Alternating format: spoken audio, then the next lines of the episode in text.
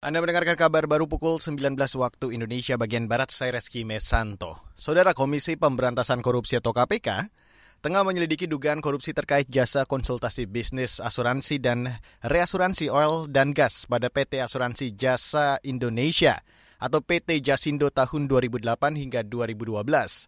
Meski begitu, juru bicara KPK Ali Fikri mengatakan KPK belum dapat memberikan informasi secara spesifik terkait perkara karena masih didalami oleh penyidik KPK.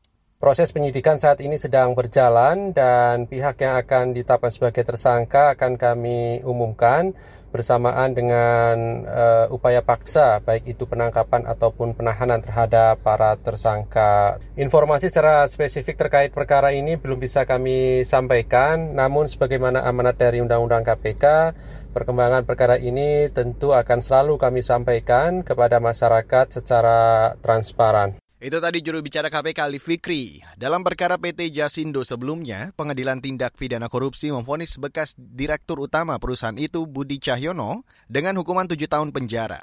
Budi juga dihukum membayar uang pengganti sebanyak 6 miliar rupiah dan 400 ribu dolar Amerika. Pengadilan memvonis Budi bersalah karena terbukti melakukan korupsi dengan cara merekayasa kegiatan agen dan pembayaran komisi kepada agen atas penutupan asuransi aset dan konstruksi pada BP Migas.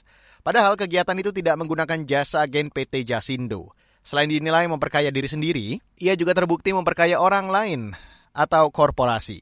Kita beralih ke Jawa Tengah, Saudara. Lebih dari 30 sekolah di Jawa Tengah mulai menggelar simulasi pembelajaran tatap muka di tengah pandemi COVID-19.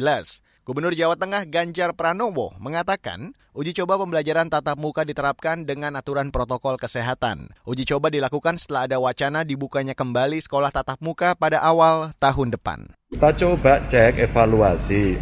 Kalau dulu kita kan sudah ada tujuh yang kita coba, ternyata sudah kita kembangkan dan sekarang dicoba di 34. Tata kita siapkan, mudah-mudahan pengalaman dari 34 ini akan ada satu konklusi metode-metodologinya sehingga nanti selama uji coba yang ada di Jawa Tengah kita siap nanti menjemput aturan e, bersama uh, untuk di Januari bisa tatap muka. Tapi dugaan saya tatap mukanya bukan berarti semua masuk grup, enggak.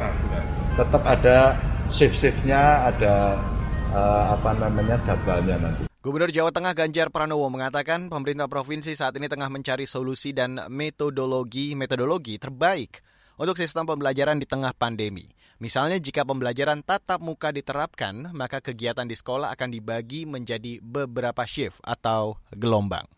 Kita beralih ke mancanegara, saudara. Pemerintah Uni Emirat Arab memutuskan melonggarkan aturan syariat Islam yang telah diterapkan bertahun-tahun.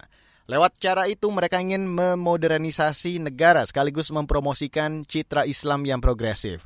Dilansir AFP, negara kaya minyak di kawasan Teluk itu sebelumnya mengumumkan telah mendekriminalisasi atau melegalkan alkohol dan bunuh diri pada 7 November.